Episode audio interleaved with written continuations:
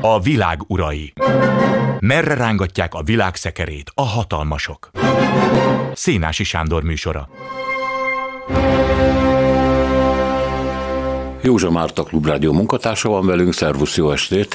Szervusz, jó estét! Amiről pedig beszélni fogunk Románia. Románia ugye egy sötét ló volt sokáig az európai politikában, kicsit olyan félreszorított óriás, de amióta elindult az ukrajnai háború főszereplővé lépett elő egyébként az egyik legfontosabb amerikai szövetségesként Lengyelország mellett, és hát a, a amerikai fegyverzetek meg csapatok telepítése Romániában legalább akkora arányokban bővelkedik, mint a lengyelországiak, és hát a terület ahol fekszik, tehát az Ukrajnával való közös határ a Fekete-tengeri részének birtoklása, mint stratégiai szereplővé léptette elő.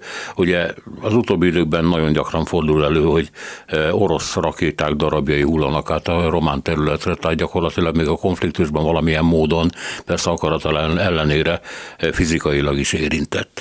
De a másik, amiről beszélnünk kell róla, az, hogy jövőre négy választás lesz az országban helyhatósági, parlamenti, elnök és európai parlamenti választás, és eh, a pártok rangsorában egyre durvábban tör elő a Románok Egyesülése szélsőjobboldali párt, vagy rövidítve az AUR, amelyet 19%-on mérnek, tehát gyakorlatilag a második helyen van, mert a szociáldemokraták 32%-on állnak, a velük együttműködő kormányban levő Nemzeti Liberális Párt, egy konzervatív párt egyébként szintén 19, de ez egy zuhanóban levő párt, az Aur pedig emelkedőben levő.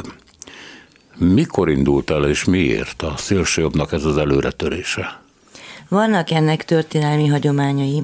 Csak egy mondattal visszautalva arra, hogy Romániának az értéke most emelkedett, és a, mondjuk a politikai tőzsdén nagyon szerették volna mindig ezt elérni. Ennek utoljára akkor volt még egy ilyen csúcspontja, amikor a délszláv háború idején oda költözött NATO csambópont Konstancára, és az addigi szürke zónából felértékelődött Románia, és ez, ők ezt szeretik. Tehát a Románia pro nato meg az, hogy ők külpolitikai tényezők legyenek, az mindig is benne volt a történetben.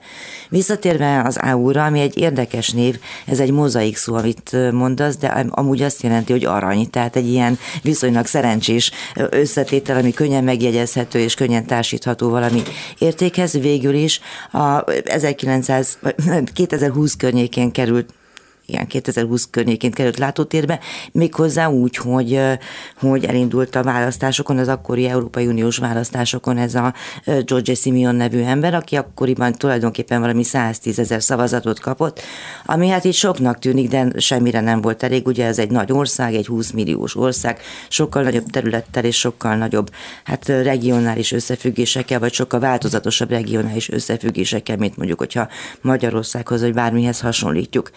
Ugye Romániában mindig voltak nagyon jelentős szélső jobboldali mozgalmak, a, mondjuk a 2010-es évekig, amelyek nagyon meghatározták a közgondolkodást, nagyon botrányosak voltak. Egy részük nagyon erőteljesen volt köthető az egykori szekuritáti működéséhez. Egyébként azt mondják a szakértők, hogy valamennyi pártnak a működése valahol a, hát elemzőtől függően 6-10 olyan utódpárt és olyan szervezethez kötődik, amelyek a szekuritátéból nőttek ki, az egykori állambiztonságból, a Ceausescu korszakból, akár gazdasági, akár politikai, akár pedig média befolyás területén.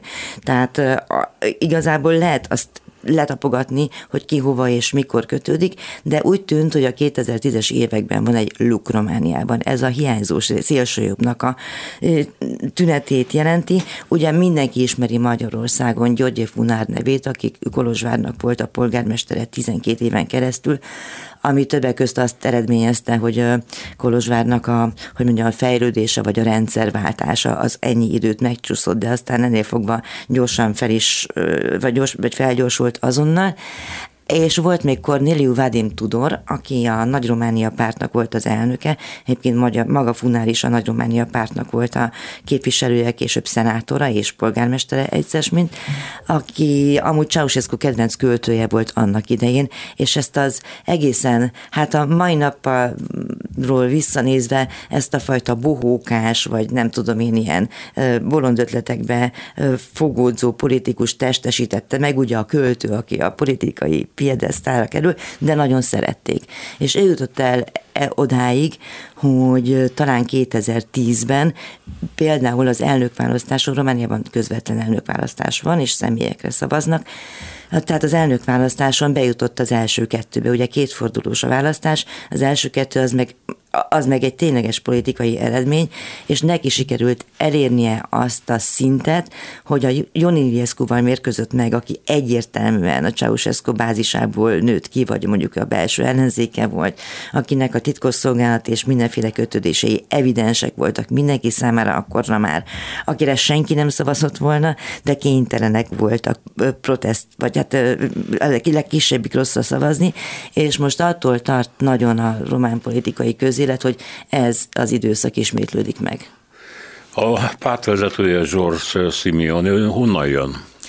Ő Fogsányból származik, ami Moldova, tehát a, a keleti Kárpátokon kívül született. Általában az a mítosz róla, hogy egy ilyen igazi kárpátoki mokánycsávó, aki nagyjából csak az erőből, meg a foci szurkolói hadból, meg a nem tudom miből ért, ez nem egészen így van. Tehát őt már középiskolás korában Bukarestbe küldték, valószínűleg egy okos fiú lehetett, valamilyen gazdasági és üzleti tanulmányokat végzett Bukarestben, illetve mesterszakon végzett Jasban, tehát ez a kigombolt, ingű, nem tudom én, semmilyen formaságra nem adó az arénákon levő csávó, aki egyébként azt szokta magáról terjeszteni, hogy sokkal többet tart tanulta a foci arénákból, mint amennyit az iskolába, vagy bármelyik iskolájába juttattak. Ennek ellenére azért van egy csomó kompetenciája, és többek között kitűnő kompetenciája van a média kezeléséhez és a közhangulat hangolásához. Mindjárt megbeszéljük, hogy belpolitikailag milyen programjuk van, csak találtam egy olyan anyagot, ami amit erdélyi kutatók és részben újságírók állítottak össze, és pontokba szedték, hogy tulajdonképpen a, az ukrajnai háború esetében mi és mennyire egyezik meg az AUR-nak a programjából a Fidesz által képviselt pontokkal, és hát itt van az egyik narratíva, narratívákban fogalmazták meg, azt hogy ötöt írtak föl összesen. Az egyik, amit az AUR mond, nem kell belépnünk a háborúba, ez nem a mi háborunk. Ugye senki nem akar belépni a háborúba NATO országok közül, itt a, nem a mi háborunk a lényeg. Tehát gyakorlatilag az van sugalva, hogy Romániát a NATO bekényszerítheti ebbe a konfliktusba, és ezzel ellen küzdeni kell. Az az egyik. A másik, nem kell fegyvereket szállítanunk Ukrajnának, ez is ismerős. A magyarból a harmadik az az, hogy miközben mi segítünk a menekülteknek, Ukrajna semmibe veszi a kisebbségeinket, ugye ez a magyar iskolákkal kapcsolatban ismerős. Ezek szerint a román kisebbséggel szemben ugyanaz a bánásmód, egyébként elfogadhatatlan bánásmód van, de hát ennek a lényeg ugye az orosz nyelv visszaszorítása, és nem a román vagy a magyar kisebbség szivatása, csak hát ez a végeredmény. És hát van olyan, hogy a, az EU szolgái vagyunk. Ez Magyarországon inkább úgy néz ki, hogy Amerika szolgálja az EU, csak hát Amerika annyira keményen jelen van Romániában, és olyan baráti viszonyban, hogy inkább nem akarják piszkálni, úgy tűnik nekem Washingtont, és inkább az Unió lesz a bűnös. Hát szóval nem egy ilyen ukrán barát párt nem egy ukrán barát párt, az biztos mondjuk, amit a nyelvtörvényel kapcsolatban mondtál, Romániában azt tudni kell, vagy Ukrajnában azt tudni kell, hogy a román kisebbség jelentősen nagyobb, mint a magyar kisebbség, ahogy a lengyel kisebbség is nagyobb, mint a magyar kisebbség, és ott hát nem annyira harsány diplomáciával, de a román kormány próbálja azt elérni, hogy külön bánásmód vonatkozzék a ukrajnai román kisebbségre a nyelvtörvény tekintetében, mint mondjuk az oroszra. Ugyanezt csinálja a lengyel is, ugyanezt kéne szerintem a magyarnak is csinálnia, de legutóbb olvastam egy olyan megoldási javaslatot, hogy az unióban használatos nyelvek esetleg kivonódhatnának az általános ukrán nyelvtörvény hatája alól, és az például sok mindenre, hát hogy mondjam, egy ilyen kompromisszumos, tudjuk, hogy miről beszélünk, de mégiscsak megoldás lenne. Ugye az, hogy bekényszerítheti-e bárki Romániát a háborúba, az nagyon érdekes kérdés. Magad említetted a felvezető szövegben, hogy hát néha becsapódnak rakéták a Dunadeltának a határába. Ugye ott a Fekete-tenger és a Dunadelta környékén alakították ki azokat a bázisokat, ahonnan a gabonai exportot megpróbálják valahogy megoldani, és ez nyilvánvalóan eleve célpont lehet akár az orosz hadsereg számára, nem is beszélve a Fekete-tengeren történt incidenseket már az első napoktól kezdve a Kigyó szigetről, ami tényleg egy köpésre van a román partoktól, és így tovább. Szóval, hogy ők azért legalábbis abban a régióban, és abban a régióban, ahol egyébként a George Simeon erős ember, ugye Dobrudzsában, ez a Romániának a Fekete tenger és a Duna folyó között elterülő, mit tudom én, 200 kilométeres része, ami maga is egy vitatott terület, és egyébként maga is szerepel önmagában, mint régi a Simeonnak a különböző programjaiba, tekintve, hogy ennek a területnek egy nagyobb része volt, tartozott a Nagy Romániához a két világháború között, mint most, de mondjuk ettől visszatérve van egy általános háborús félelem Romániában. De ami a Simeon ö, szerepét illeti, nem is annyira az szokott előtérbe kerülni, hogy Ukrajna pártja vagy sem, hanem az, hogy az orosz titkos szolgálatok befolyása az mennyiben ö, létező az ő esetében. Ugye számos esetben beszéltünk arról, hogy az európai, ezen belül az erősödő kelet-európai szélsőjobbnak mögött lehetnek Putyin párti befolyások, orosz titkosszolgálati befolyások és nagyon erős média, média hekkelési történetek, amelyekkel szinte mindenki vágya szerint Simeon igenis élni szokott. Ez egyébként európai szélsőjobboldali pártok esetében gyakran fölmerül, hogy mennyire lehetnek zsákmányai az orosz politikának. Hát persze pénz is van ebben. Hát emlékezünk rá, hogy Meloni posztfasiszta pártja korábban eléggé orosz párti volt, tehát ez a mostani ukrán barát álláspont ez nem volt mindig az övé, a Löpen pedig mindig is kapott orosz pénzt, és nyilvánvaló volt az elkötelezettség. De mondjuk mondhatjuk az olaszok közül Salvinit is, az északi ligának a vezetőjét. Szóval Oroszország jelenléte a szélső jobboldali körökben eléggé általános, tehát ez föltehető, hogy Romániában is így van. Hát igen, de mondjuk pont Meloni a példa arra, hogy igen, igen, általános, meg oké, okay, de akkor, amikor hatalomra kerül, akkor mégiscsak más gondolatok és más recepciók. Az Melonit, igen. Igen, így, így van, így van. Kerülnek sorra, de az, amikor mondjuk bomlasztani kell, vagy meg kell jeleníteni egy másfajta álláspontot, és ne felejtsük el, hogy ott van a román ortodox egyház, ez ugye a többi európai, vagy a nyugat-európai szélsőjobb esetében nem játszhat szerepet. De a Simeon is, maga is nagyon-nagyon támaszkodik az egyházra, iszonyú nagy lökést adott ebben a dologban a COVID ellen tanúsított magatartás, ami hát COVID idején, ami hát bizarr is volt, érdekes is volt, iszonyú elszomorító, és így tovább. Összeesküvés elméletei voltak? Ó, ennél sokkal több, tehát tevőlegesen vettek részt a maszkellenes tüntetésbe, kimentek Bukarestben maszk nélkül tüntetni.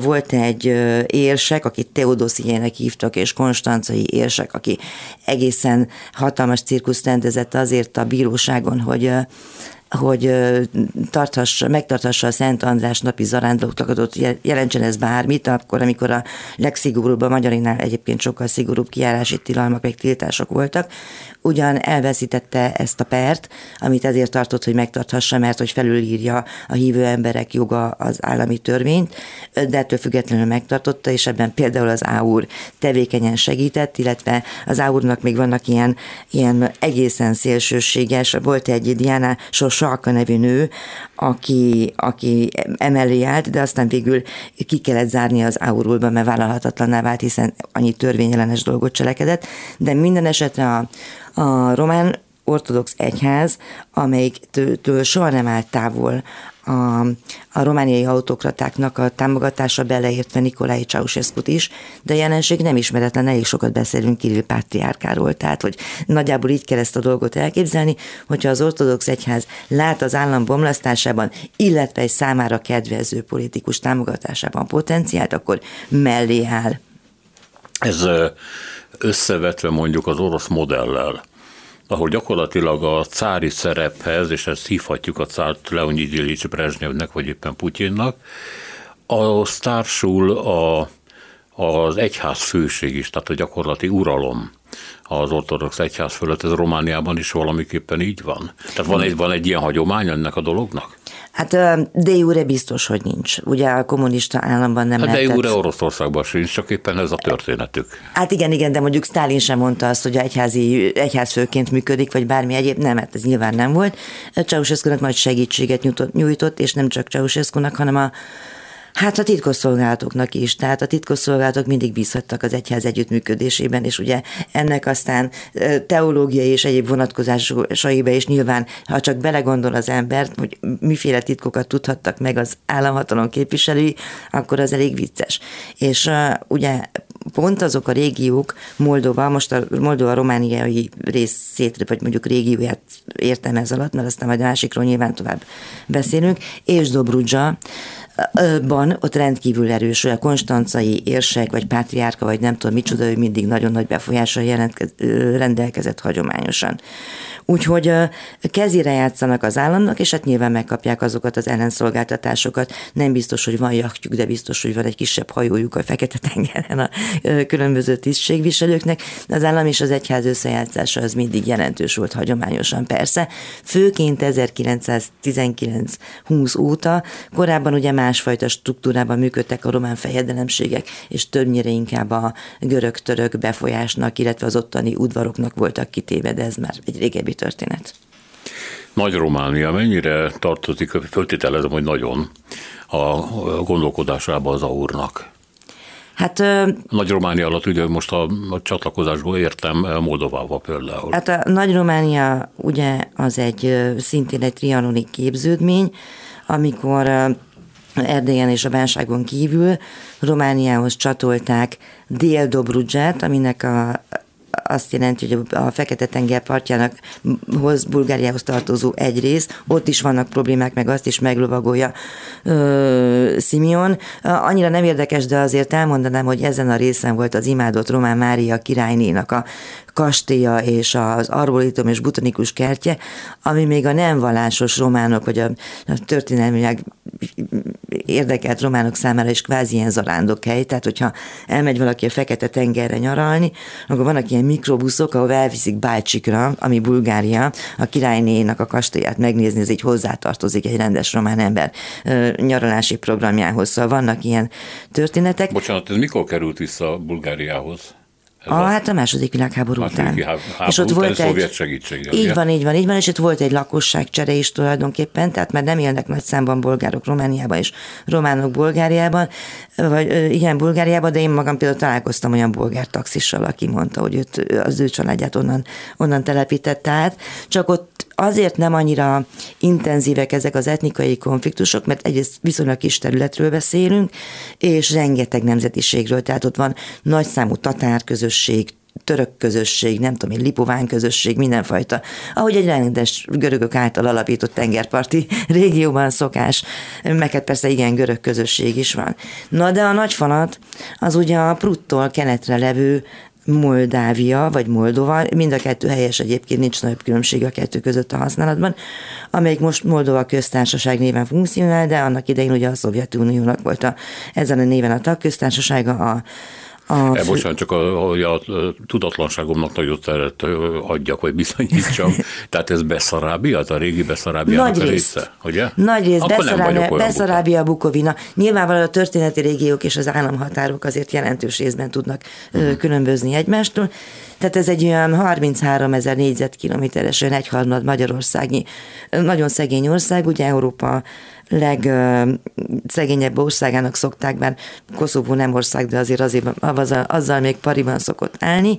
nagy problémája, hogy például nincsen tengerpartja, tehát a Duna-deltának az északi része az oda tartozik, de, de utána meg már az ukrán határ következik, de ő szeretne tengerpartot is sok egyéb mellett, tehát ezt szeretné. Szóval Nagy-Románia ezzel a területtel, főként ezzel szeretne kiegészülni. Na most ez egy nagyon nehéz kérdés. Persze többfajta megközelítéssel is lehet, mert ugye a, háború kitörése óta Ukrajnát és Ukrajnával és Moldá, egyúttal a Moldovai Köztársasággal az Unió megkezdte a, hát az ilyen csatlakozási előtárgyalásokat, vagy tagjelöltnek vették őket föl, ami hogy logikailag a Simionék és az Aur szempontjából nagyon érdekes lehet, mert van ez a nagyon ellenes unió elleni politikájuk, de tulajdonképpen a Moldova problémát megoldaná az, ahogy az Erdély problémát is ugye nem hercelnék vagy hergelnék, akkor megoldotta az uniós csatlakozás. Az egy másik kérdés, hogy ennek, ennek mennyire van realitása, meg bármi egyéb, de az tény, hogy az ukrán politika az egyre inkább egyre inkább uniópárti. Nem, bocsánat, a ukrán politika is, de a moldovai politika is egyre inkább uniópárti ami kifoghatná a szenet Simeonnak és az Aurnak a retorikájából, de hát nem fogja, hiszen az emberek ebben a kérdésben nem tájékozottak, és csak ezt a hát Nagy Románia álmot tudják kergetni. Rengeteg ilyen graffitit, meg ilyen farafújt ezért láthatsz a Nagy Románia térképekkel Erdély szerte és Románia szerte aztán pláne, de igazából ezt a csatlakozást azt gondolom, hogy olyan nagyon sokan nem akarják. Hát mondjuk Moldovan belül elég törékeny azért ennek a kormánynak a hatalma, már amelyik ilyen európai párti vonalat visz, mert ott is azt hiszem, hogy az orosz jelenlét elég erős. Tehát ez nem véletlen, hogy ez a ez a pici terület, ez igazából minden román, tehát bukaresti vágy ellenére azért sok affinitást nem mutatott a csatlakozásra. Hát azt nem tudom.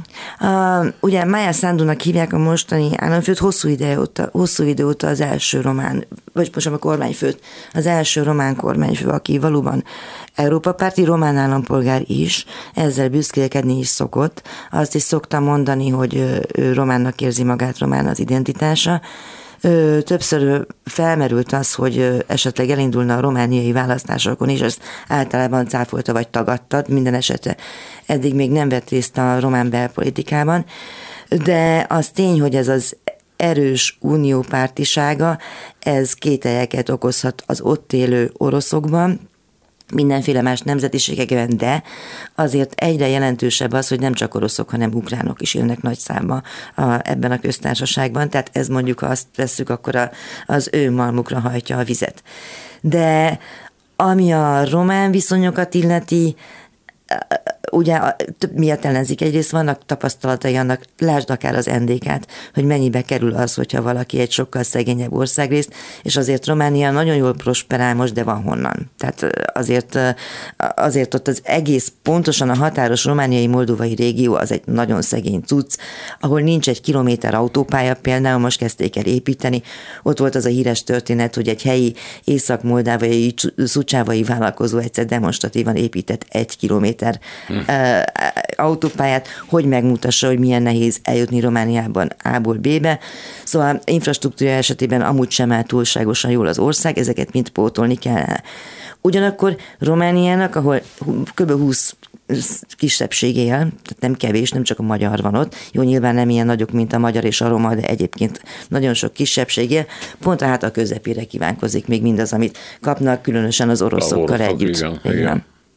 Igen, igen, igen, mert mi hát gyakorlatilag putyini ötödik hadoszlopnak számítanak mindenhol, és nem csak a egyébként joggal paranoiás Baltikumban gondolják ezt így, hanem nagyon sok felé. Hát ugye, amikor elindult a háború, így lett toxikus a szó maga, az, hogy orosz, minden vonatkozásban. Ez így van, de ott egyébként korábban is volt ez. Mármint az oroszok szemben egy gyanakvás, vagy előítélet, vagy Hát ellenszer. igen, meg ugye a, ugye a Transnistria kívánása, illetve ilyen különös státuszba való kerülése, az ugye a Moldovának a keleti része. és akkor mindig is, tehát egy következő évre csatlakozás ellen, hogy Putyin ezt nem nagyon nyelné le. Igaz, hogy neki most vannak másfele dolgai, meg másfele konfliktus övezetei, de ezt azért nem hagyná szó nélkül. És annak idején a transznisztriai kívánáskor akkor egy csomó gazdasági szankciót vezettek fel be például Moldova ellen, amelynek az első és szinte egyetlen kereskedelmi partnere az Oroszország, illetve a fák, illetve a Szovjetunió volt korábban. És például ezt a gazdasági potenciált Románia megpróbált elszívni, tehát kitűnő román, moldovai termékeket, főként borokat, mert abban nagyon jók lehet kapni Romániában, meg mit tudom én, tehát a mezőgazdasági termékeket lehet ott kapni, ebben például tudta segíteni azt a köztársaságot. Tehát Romániában egyébként nyilván összefüggésben a Ceausescu korszakkal is, ami nem volt éppen Szovjetunió barát, létezik egy ellenszem az oroszokkal szemben, és összehasonlíthatom mondjuk a lengyelel. Azért gondolom, mert ugye az oroszok területeket vettek el Romániától, legalábbis a románok úgy gondolják, hogy azok az ő területeik voltak, az oroszok meg azt mondják, hogy az övéik, ezt most itt nem fogjuk szétboncolgatni. Minden esetre, hogy mondjam, a román veszteségek nyomán, meg a Ceausescu külön utas politika nyomán nem lehet nagy az orosz barátság, de nagy a félelem az orosztól, akkora, mint például mi a lengyelekben van. Valószínűleg nem akkora, de azért van hagyománya. Olyannyira, hogy pont George Simeonnal hallgattam a múltkor egy podcastot, mert hogy őt szokták, ugye azt már megbeszéltük orosz barátsággal és befolyással vádolni, és ő elsorolta azt, hogy az elmúlt 200 évben mennyi mindent szenvedett el Románia orosz, az oroszoktól és a Szovjetuniótól. Nyilván ez a Moldova, Beszarábia, Bukovina, ezek a régiók, ezek folyton cserélték a lengyelek, az ukránok, az oroszok, a románok, hol hogy uralkodtak ott, úgyhogy ezt azért felfejteni, hogy pontosan hol lehettek a történelmi határok, az hülyeség, tehát nyilván nem voltak ilyen határok, hanem ugye az orosz eleve az orosz-török háborúk, tehát a krími háború, meg a balkáni háborúk alatt végigvonultak ott különböző seregek, és Románia, illetve az akkori két román fejedelemség is próbált ezekben a helyszínekben helyezkedni. Nyilván voltak sérelmek, ez természetes. Ugyanakkor mondjuk egyházilag közel állnak hozzá azzal, a, mint az ortodox egyház azért egy, együttműködik egymással, azzal a kis kitétellel, hogy az ortodox, tehát igen, tehát az ortodox egyház segítségével a görög katolikus egyházat kiszorították a kommunizmus idején. A romániai létező és legális egyházak sorába ez csak 90 után jött ki, vagy jött vissza, ami a, nyilván azt jelenti, hogy ebben is vannak sérelmek, tehát egyházi vagy allási ügyekben is vannak sérelmek. Mondjuk ez, hogy a 58-ban kivonultak Egyébként én mai napig sem tudom, hogy miért a szovjet csapatok Romániából. Rengeteg elmélet van erre, de ha körbenézünk földrajzilag, akkor Romániának csak a szovjet blokkból voltak határos országai. Fentartani egy olyan akkora országban egy szovjet hadsereget, az biztos drága is volt, meg valahogy ügyesen diplomáciáztak. Olvastam egy olyan plegykát, hogy az akkori kommunista párt főtitkára György György Udés Hruscsóval vadászott, és mit tudom én, valami medve elejtéséből történt fogadás okán vonultak ki a szovjetek, de ez már nyilván csak a, az anekdota. Anekdota, igen. Csak egy fél mondat még, hogy a, a román-magyar konfliktusnak van egy olyan viszonylag keveset taglalt vonatkozása, hogy a román kommunista pártnak több és sok magyar résztvevője volt, és amikor bevonult a Szovjetunió, akkor a Szovjetuniótól kértek segítséget, mert kisebb vagy, vagy kevésbé veszedelmesnek érezték, tehát nem ideológiai alapon, hanem, hanem nemzeti alapon, hogy inkább uralkodjanak fölöttük a szovjetek, mint a románok, hiszen a románokkal konkrétan találkoztak. a magyarok hazárulók nyilván ebben a... Így van, így van, így van, és akkor ez, ez még ráadásul a román-magyar viszony rosszabbodására is rá tudott segíteni, és ezt egyébként az AUR ezzel vissza is tud élni és ezzel összefüggésben ugye a, a román kommunista pártnak a vezetősége állítólag szintén, mm, hát nem teljesen magyar volt, de hát rengeteg magyar volt benne. A kezdetben. Tehát, Tehát ez... Petro Gróza idején, aki maga is egy román ember volt, aki Bukare, vagy Budapesten tanult, aki kitűnően beszélt magyarul, rengeteg magyar csaja volt, és így tovább.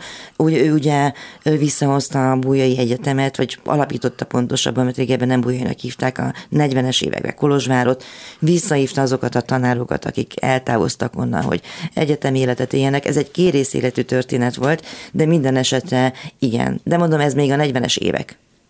Hát van egy nem is annyira halvány párhuzam a 1945 utáni kommunista szerepvállalás vagy zsidók részéről, ugye hát akkor is nagyon sokan léptek be. Nem azért, hogy fölhagyjanak, hogy elfelejtsék a származásukat föltétlenül, hanem hogy egy ideológiai alapon egy új identitást választanak maguknak, ami se nem ilyen, se nem olyan, és nem üldözendő, vagy legalábbis úgy fog kinézni a jövő, hogy ez lesz a, ez lesz a bizta menedék, mondjuk úgy. Tehát hogy gyakorlatilag a magyarok számára is ezt jelentette a kommunista párt, úgy érzem. Hát természetesen meg ez összefonódott egyébként a zsidókkal is, Erdélyben is, hiszen a zsidók nagy többsége magyar identitású és magyar anyanyelvű zsidó volt. Sőt, egyébként a mai napig is az.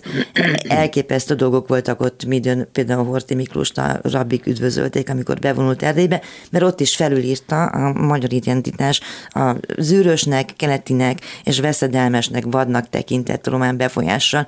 Úgyhogy ez nem biztos egy jó választás volt, de hát amúgy ami a zsidókat illeti, azért ők se gondolták, hogy Stalin majd zsidó perekkel fogja szórakoztatni a nemzetközi közvéleményt.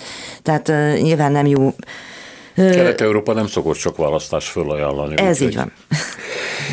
Na most, ami ebből fakadóan létezik, az konkrétan és logikusan jön az Amerika barátság.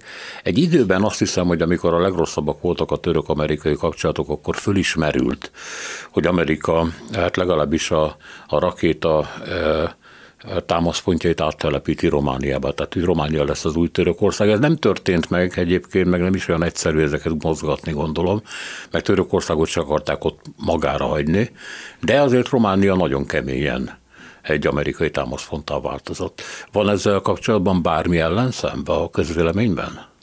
Én nem tudok róla, örömmel vették. Mondom, attól rettegtek, hogy geopolitikailag ilyen szürke zónává válnak a 90-es évek elején, és örömmel vették, fel, örömmel vették, hogy felkerültek a térképre. Több helyen is vannak NATO támaszpontok, és ez egyúttal egyébként együtt járt elég nagymértékű infrastruktúra és fejlődéssel. Úgyhogy persze meg munkahelyet teremtett, és így tovább, de mondjuk Kolozsvár esetében is, és Konstanca esetében is, azért a repülőtámaszpontok, meg egyéb támaszpontok környékén azért nyilván megjelent egy csomó minden, beleértve akár egy csomó szupermarketet is, ahol, ami az ott állomásozók eltartásához szükséges, és így tovább. Én nem nagyon láttam azt, hogy ez ellen tiltakoznának. Nem is hmm. mernék szerintem. Jön jövőre, ugye, többek között mondtam, hogy több választás is lesz helyhatósági, parlamenti Négy. elnök, stb. De most beszéljünk az európai parlamenti választásról. Ott egy erős aur indul, egy megerősödött AFD-vel, tehát ugye amikor Orbán számítgat arra, hogy a szélső jobboldaliát ő nem így hívja, Szárny megerősödik az Európai Parlamenten belül, akkor nyilván az AUR-ra is gondol, és az AFD-re is gondol, nem mint a lennének konkrét kapcsolatok, de hát nyilván. A spanyol voxra például ugye nem nagyon lehet számítani, mert eléggé gyalázatosan kikapott a legutóbbi választásokon. Szóval milyen uniós politikára lehet számítani az AU részéről, amelyek nyilván, nem tudom, hogy vannak-e képviselői az Európai Parlamentben, Nincsenek. de most már lesznek, az biztos. E, igen, ez nagyon érdekes lehet, mert már 2000-ben, 2020-ban is úgy sikerült bejutnia az AUR-nak, és sokkal nagyobb eredményt elérnie, mint amire bárki is jósolta volna, tehát majdnem 10%-ot értek el, miközben azelőtt fél évvel nem értek sehol, Aha. hogy igen erőteljesen kampányolt azokban a román diaszpórákban, amelyek nagyszámúak és milliósok, és ott ilyen 50%-os eredményt ért el mondjuk a bizonyos spanyolországi vagy, vagy Olaszországban dolgozó románoknak a körében, úgyhogy ebből a szempontból pont egy egy uniós választáson amúgy nagy esélye van, hogy így említetted Orbán Viktort, ő szokta néha magát Simeon Orbán Viktornak nevezni magát, hogy Orbán Viktort megnevezni példaképként, és ilyenkor, amikor megkérdezik, hogy jó van, de hát egy többek közt magyar ellenességre és bazírozó párt miért mond ilyeneket, akkor mindig azt mondja, hogy neki nem Orbán Viktorral és nem a magyarokkal van baja, hanem az RMDS-szel van baja, és az ottani etnikai párttal, amelyeket időnként egyenesen etnikai terroristának, meg ilyeneknek szokott nevezni, és mondjuk kisebb részben az erdélyi magyarokkal, de azokat nem nagyon szokta kimondani, mert mindig azt mondja, hogy számít a szavazatukra, és állítólag van egy magyar képviselőjelöltjük is, Aradi, nagy valakinek hívják a vezeték, vagy a keresztnéve román, aztán vagy magyar, vagy magyar származásra, az már mindegy, de jól mutat a listán, hogy egy ilyen egyértelműen nagy nevű ember tud indulni. Ö, nagyjából olyan jól hangzó dolgokkal indul, amelyek nagyon ismerősök lesznek. Tehát ez a család, hazahíd, szabadság az egyik ilyen szava. Nagyon erőteljes ez a gender mm, elméletek és a LMBTQ, meg a, a család kibülás, stb. vonatkozásai olyannyira, hogy a közelgő választási szuper évad előtt a román parlamentben egyáltalán nem mernek kiállni ezeknek a törvényeknek a szabályozására, holott mármint, hogy a homofób törvények, vagy a homoszexualitást is érintő törvények szabályozásának ami ott nagyobb probléma, mint itt tekintve, hogy ö, jóval a rendszerváltás után törölték el azt, hogy büntethető a homoszexualitás. Tehát bőven volna amit még finomítani, de most így kvázi bejelentették, vagy a sajtója is nagy van annak, hogy hát ők ehhez most nem nyúlnak, hogy a Simeon meglovagolja és még nagyobb esélye legyen.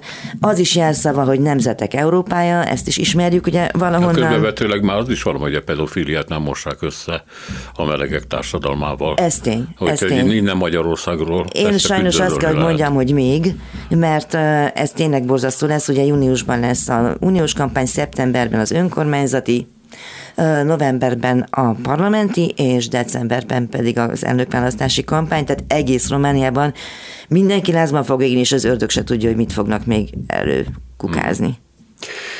Minden esetre egy ilyen erős szuverenista álláspont várható tőlük az Európai Parlamentben? Igen, igen, igen. és hát valószínűleg ugye Meloni gyakran megnevezte és Orbán Viktort is, mint szövetségesét, de az egy másik történet, hogy hogyan állhat össze ez a fajta szélső jobboldali frakció a parlamentben, ebből szerintem senki nem tudja ezt még megjósolni.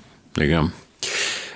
Nézzük akkor a magyarokkal kapcsolatos álláspontját, ezt már érintetted. Nagyon színes, hogy mondjam, a paletta, a román politika palettája a magyar társadalom megközelítésében. Én egy időben meglepetésre vettem tudomásul, hogy Soros György, mint magyar ügynök bukkan föl Romániában, a román politikai elit szemében. Ugye Magyarországon egészen másként kezelik, de másként kezelik Izraelben is, úgyhogy azt kell mondanom, hogy sokféle Soros van a világon, aki mind ugyanaz, csak éppen nem hasonlít azokra a klónokra, amiket csinálnak belőle. Tehát ez a soros szerepeltetése, ez a, hogy mondjam, a magyar terület visszafoglalásról való félelem, amit a soros állítólag előkészített volna. Ez a legbizarrabb dolog, amit ebben az ügyben találkoztam, de mit mond az AUR a magyarokról, mert belefogtál, hogy van az RMDS, az egy dolog, erdélyi magyarok megint másik dolog, a budapesti kormány meg a harmadik dolog, szóval nagyon összetettnek látszik, és persze gondolom tele van nagyon primitív elemekkel is. Hát igen, meg a szimbolikus politizálásnak számos elemével. Ugye az AUR nem nagyon teheti meg, hogy a hagyományosan ellenzékként meghatározott Romániában élő etnikumot ne tekintse ellenségének, ugyanakkor maga sem akar azokba a kognitív diszonanciákba belekavarodni, hogyha azt mondja, hogy általában szeretjük az etnikai, tehát a nyelveken, anyanyelven való oktatást, lásd, ugye beszéltünk Ukrajnáról, akkor nem nagyon mondhatja azt, hogy akkor viszont Romániában ne tanulnak a gyerekek magyar iskolába, tehát ezt szereti. Ami a fő mondandója az, hogy az LMD ezt kiáltotta ki ördögnek, ami mondjuk, hogyha felhoztad ezt a soros problémát, ami szintén nem a mai természetű a román politikában, mert soros a román, Romániában is jelen volt, úgy értem, hogy a román civil szervezeteket is, és ö, egyéb mozgalmakat is támogatott. Ennek következtében van ennek egy ott, ottani vetülete is, hogy nem szeretik ezt a külső beavatkozást, a különböző történetileg különböző nacionalista pártok.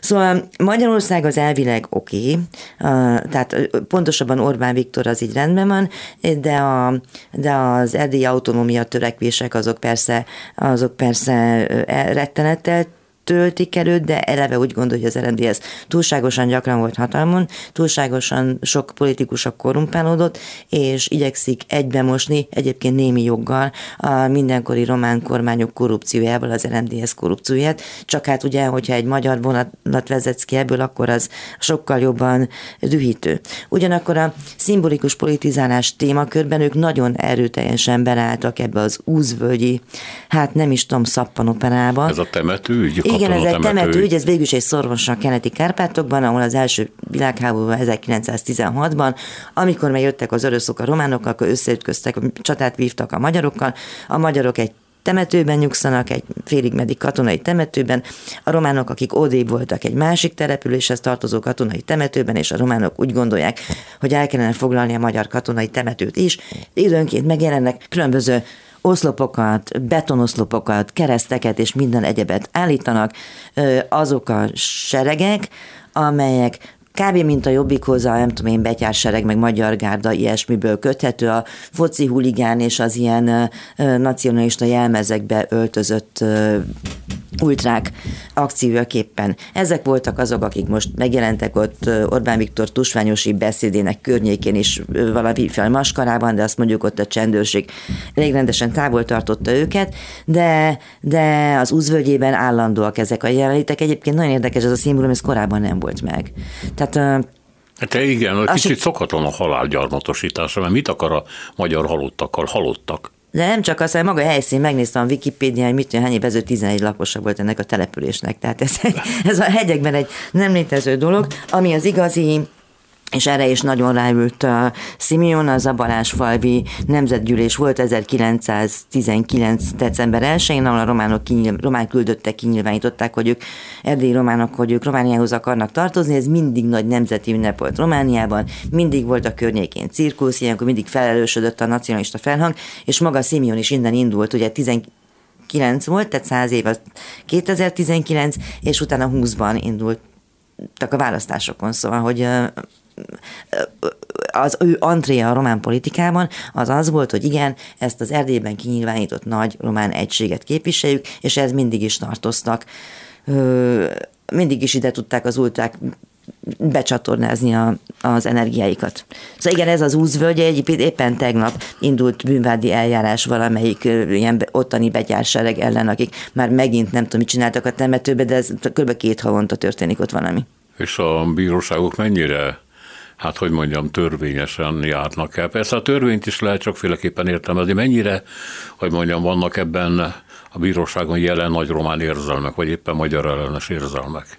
Nem vagy, szok... ezek, vagy ezek korrekt Nem szokták különösebb kritikák érinteni, legalábbis ebből a szempontból a román bíróságokat újabban, egyébként nem így volt ez 1990. március 15-i Marosvásárhelyi és egyéb események után, amelyek tulajdonképpen pogromhoz hasonlító események voltak, akkor meglehetősen etnikai alapon kaptak ítéleteket az ott résztvevő emberek, függetlenül az ott elkövetett bűnöktől, de szerintem ebből tanultak. Uh-huh. Nézzük azt, hogy mit akar a gazdaságban, belpolitikában elérni az AUR, a feltörekvő, és hát sajnos már a második helyre magát felküzdő román szélsőjobboldali párt, egy olyan országban, amelyik elég jól teljesít egyébként a legutóbbi években, szemben Magyarországgal, de ez a teljesítmény ugye a szozdemekhez kötődik, meg a konzervatívoknak a koalíciójához, e, és az ember azt mondaná, de hát miért váltanák le a románok egy gyakorlatilag sikeresen működő tandemet, e, viszont a előretörés az AU-nak nem erről szól. Tehát mintha, mintha létezne egy olyan elégedetlenség, szociális vagy bármiféle, ami a kétségtelen gazdasági eredmények mellett feszíti a társadalmat. Hogy van ez?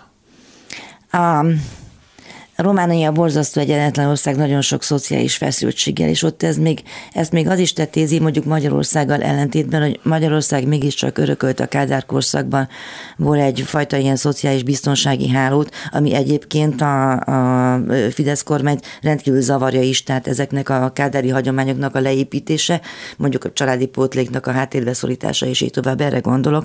Na most ilyen háló Romániában nincs. És a mostani gazdasági boom, ami elképesztően hatalmas ollót is eredményez. Tehát mondjuk az a Moldova, ahol a nagyon szegények vannak, azok tényleg, talán még magyarországi szempontból is nagyon elmaradottak. Ugye említettem az autópályát, de ez nyilván csak egy apró szegmens, de azért jelképe ennek a történetnek, tehát egy Kolozsvár, vagy Temesvár, vagy Bukarest, ami gyakorlatilag nyugat-európai ár és bérszínvonalú régió, nagyon-nagyon nagy ellentétben áll azzal, ami egy csomó más régióban történik, de tény, hogy van egy csomó feltörekvő rész, és azért Románia természeti adottságai és alkalmazkodó képessége azok változatlanul egy gyorsabb, viszonylag gyorsabb fejlődési vonalat tudnak fölrajzolni. Nyilván, nyilván mint minden ilyen ultrapárt rá fog állni a, a, a szegénység és a szegény szavazók meglovagolására. Ez várható tőle. Én őszintén szóval kerestem gazdasági programot tőlük, de az biztos, hogy, hogy olyan gazdaságilag nem szeparatisták. Tehát a szuverén állam, meg a nem tudom én, nemzetállam az, az működik náluk, de ilyesfajtát nem láttam. Szerintem még valahogy ez így nem is futott ki. Tehát uh, Romániában nehéz az ilyen neoliberális uh, vad kapitalizmusnak, vagy mit van, szoktak egy csomó terminológiát alkalmazni arra, hogy milyen ez, amelyik beágyazotlanul jelent meg. Ugye a szociáldemokraták nem ezt próbálták egyébként, de azért most már jó ideje az, a Nemzeti Liberális Párt is jelen van a közéletben, jelen van a politikában, mindig jelen van, több minden jelen van a kormányban, maga a kormányfő, vagy az államfő is ennek a pártnak a tagja, vagy hát a, a delegáltja, úgyhogy nem tudom. Mondom, ezzel nem nagyon kampányolnak. Itt egyébként csak egy mondattal rátérnék arra, hogy a parlamenti választások azok valószínűleg, mint mindig Romániában, üdítő nézni különben, hogy mennyire negociábilis, hogy mennyire tudnak koalíciókat alkotni, hogy mennyire meg tudják az előzőeket ö, haladni. Ugye Isten tudja, hány párt volt Romániában idáig, és mint Orbán Viktortól tudjuk, legalább 20 államfő, vagy kormányfő az elmúlt uh, évtizedben, de ez azt is jelenti, hogy meg tudnak egyezni. Nekem egyébként az elnökválasztási, most néztem egy friss statisztikát, az elnökválasztási része az érdekesebb, az, hogy aki vezet, az egy volt szociáldemokrata, vagyis utódpárti kép politikus, Mircea Gianna, aki volt külügyminiszter, de ő egy karrierdiplomata. Pillanatnyilag a NATO főtitkár helyettese, mondom, külügyminiszter is volt, és számos nemzetközi dolognak a tagja, és most függetlenként indul. És 25 25,3%-on áll. Aztán a második helyen áll az elnöki ügyben Márcsel Csoláko, aki egy PDS-es és a, tehát a szociáldemokrata, majdnem 20%-a is ugyanott áll George Simeon, és csak egy fél mondat még, hogy a onnan kiebrudott, tehát az EU-ból e- kiebrudott Sosaka 10%-on áll, ha összeadjuk a nyilván egymás a háborúban álló Csonákimnak és Sosakának az, a mandátumát, akkor azt jelenti, hogy 30%-nál több a populista, vagy 30%-ot közelíti a populista politikusok népszerűsége általában Romániába, és szerintem ez durvább adat, mint a parlamenti választásokon a preferenciák. Együnk szót még az RMDS-ről, amely korábban ugye Markó Béla alatt megtartotta a függetlenségét nem kis harcok árán, ennek vége van. Tehát gyakorlatilag egy, nem mondom, hogy Fidesz szatellit párt, de egy, hogy mondjam, erőteljesen befolyásolt párt, amelynek a vonzereje a magyarok között mintha csökkenne, de lehet, hogy ezt rosszul ítélem meg, te, mint erdélyi magyar, azt nyilván sokkal jobban tudod.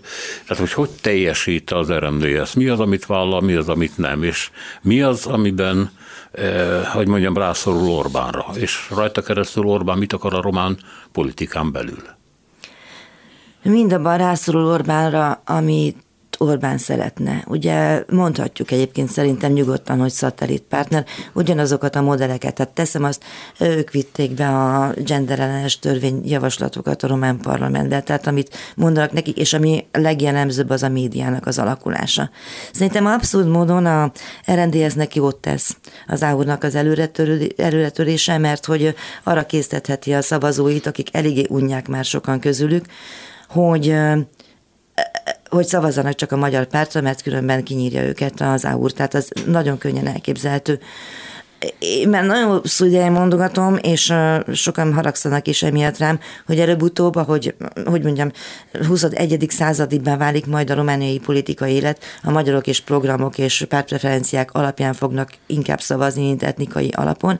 Emellett vannak pro és kontra érvek, ez most egy hosszabb beszélgetés lenne, de volt például az előző, tehát a 20-as választás idején egy Mentsük meg Romániát, egy UCD nevű, UCD nevű párt, amelyik ilyen ilyen momentumszerű párt, és most is egyébként a pozícióját is tekintve, meg rá, épp hogy bejut a parlamentbe, vagy nem jut be a parlamentbe, akivel a Momentum elkezdett, elkezdte felvenni a kapcsolatot, és mind a két országban elkezdték azonnal hazárulózni a momentumosokat, és itt is nyilván a kormánypárt, hogy a az ezt támogatná, románokat támogat, ez egy nyilván ilyen környezetvédő, meg nem tudom, fiatalosabb, nyugatosabb párt, mint a többi és ez egy nagy kérdés, hogy volt vonzereje, valamennyi vonzereje volt a magyarok számára. Ez már talán elmúlt, nem tudom, de elképzelhető, hogy nagyobb lesz az összetartás, vagy pedig valami választási fásultság fog, mert azért az is létezik. Még van egy pár percünk. Hadd kérdezzem meg gyorsan, hogy miért számolta föl a Fidesz a, gyakorlatilag az erdélyi magyar médiát, amit eddig ő pénzelt? Itt, itt úgy lapokról van szó, újságokról, én tudom, hogy a, a print az megy ki a divatból, tehát nem minden ö, országban és nem minden közösségben van ez egyforma gyorsasággal, nem történik egyformán, és nem tudom, hogy olyan sokat spóroltak ezzel. Hát nem tudom, biztos, hogy nem anyagi okai voltak annak, és ráadásul úgy számolta fel az már akkor már egyetlen romániai napilapot, az erdélyi krónikát, hogy már éppen valahogy megállapodása, nyilván anyagi problémák voltak, mert hogy túlságosan kicsi az olvasóközönség ahhoz, hogy így nagy lapot eltartson, nem tudom én, a szokásos dolog, tehát nyilván egy ekkora közösségnek szüksége van valami támogatásra is, de már nekiálltak a gazdasági program megvalósításának, megpróbáltak talprálni, és így tovább, amikor így hétfőről kedve bezárták. Ez egy, egyébként ez egy borzasztó sérelem, de éppen most hallottam, hogy még nagyobb legnagyobb sérelem a megyei és regionális lapok felszámolása, mert ugyanaz, hogy ezeket összevonták ugyanis, tehát, de a helyi, mondjuk a megyéknek, mondjuk Kovászna, megy, Kovászna megyei tükörért ismerek olyan doktori diszertációt, ami a Kovászna megyei kül, ö, tükörhöz beküldött olvasói levelek alapján írta le az ottani társadalmat. Tehát ezek nem csak abból a szempontból voltak nagy értékek, hogy megtudtuk, hogy kihalt meg, meg hogy mennyibe kerül a sárga répa, és hogy kiad el zöld borsót, hanem abból a szempontból hogy közösségépítő hatását, aminek ott, ezeken a helyeken alapvető értéke volt. Nem tudom megmondani, hogy miért számolták fel, nagyon nagy sebeket okozott de most gyakorlatilag az erdélyi magyar közösség média nélkül van? Nem egészen. Azért a rádiók, vannak regionális rádióstúdiók is, amik a román állam pénzéből működnek, azok egészen, egészen tájékozott olyan szempontból is adnak tájékoztatást, hogy akár a magyarországi viszonyokról is korrekt. Tehát például a klubrádió munkatársai közül többen szoktunk itt szerep, ott szerepelni, hogyha van valamilyen sztori, ahol el kell magyarázni, hogy itt mi történik egy fontos ügyben.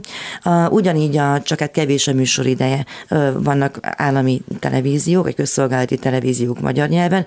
Nagyon fontos a Transtenex, amelyik a Transindexel együttműködik, ezt ugye Tamás Gáspár Miklós forszírozta, hogy jöjjön létre ez a dolog, csak hát hát nyilván ők is nyomorognak, mint ahogy mindenki nyomorog, és érdekes módon megjelent a Székesföld kellős közepén egy UH.ro, mint udvarhely.ro, ahol egész komoly, nagyon ketten vagy hárman csinálják, de nagyon komoly anyagokat tudnak közölni, például a, a Böjte Csaba ügyeit, a asszonyverős és egyéb ügyeit is ők hozták első körben nyilvánosságra, ami szerintem nagyon-nagyon bátor dolog, mert én ismerem azt a közeget, és nem mernék bicska nélkül végigmenni egy ilyen cikk után az utcán. Nem Hát igen, kisebbségnek lenni a kisebbségen belül, az már végképp szívás. Igen.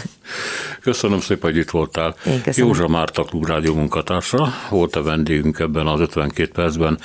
A műsort Selmesz János szerkesztette, a műsorvezető Szénási Sándor volt. Köszönjük a figyelmüket, minden jót!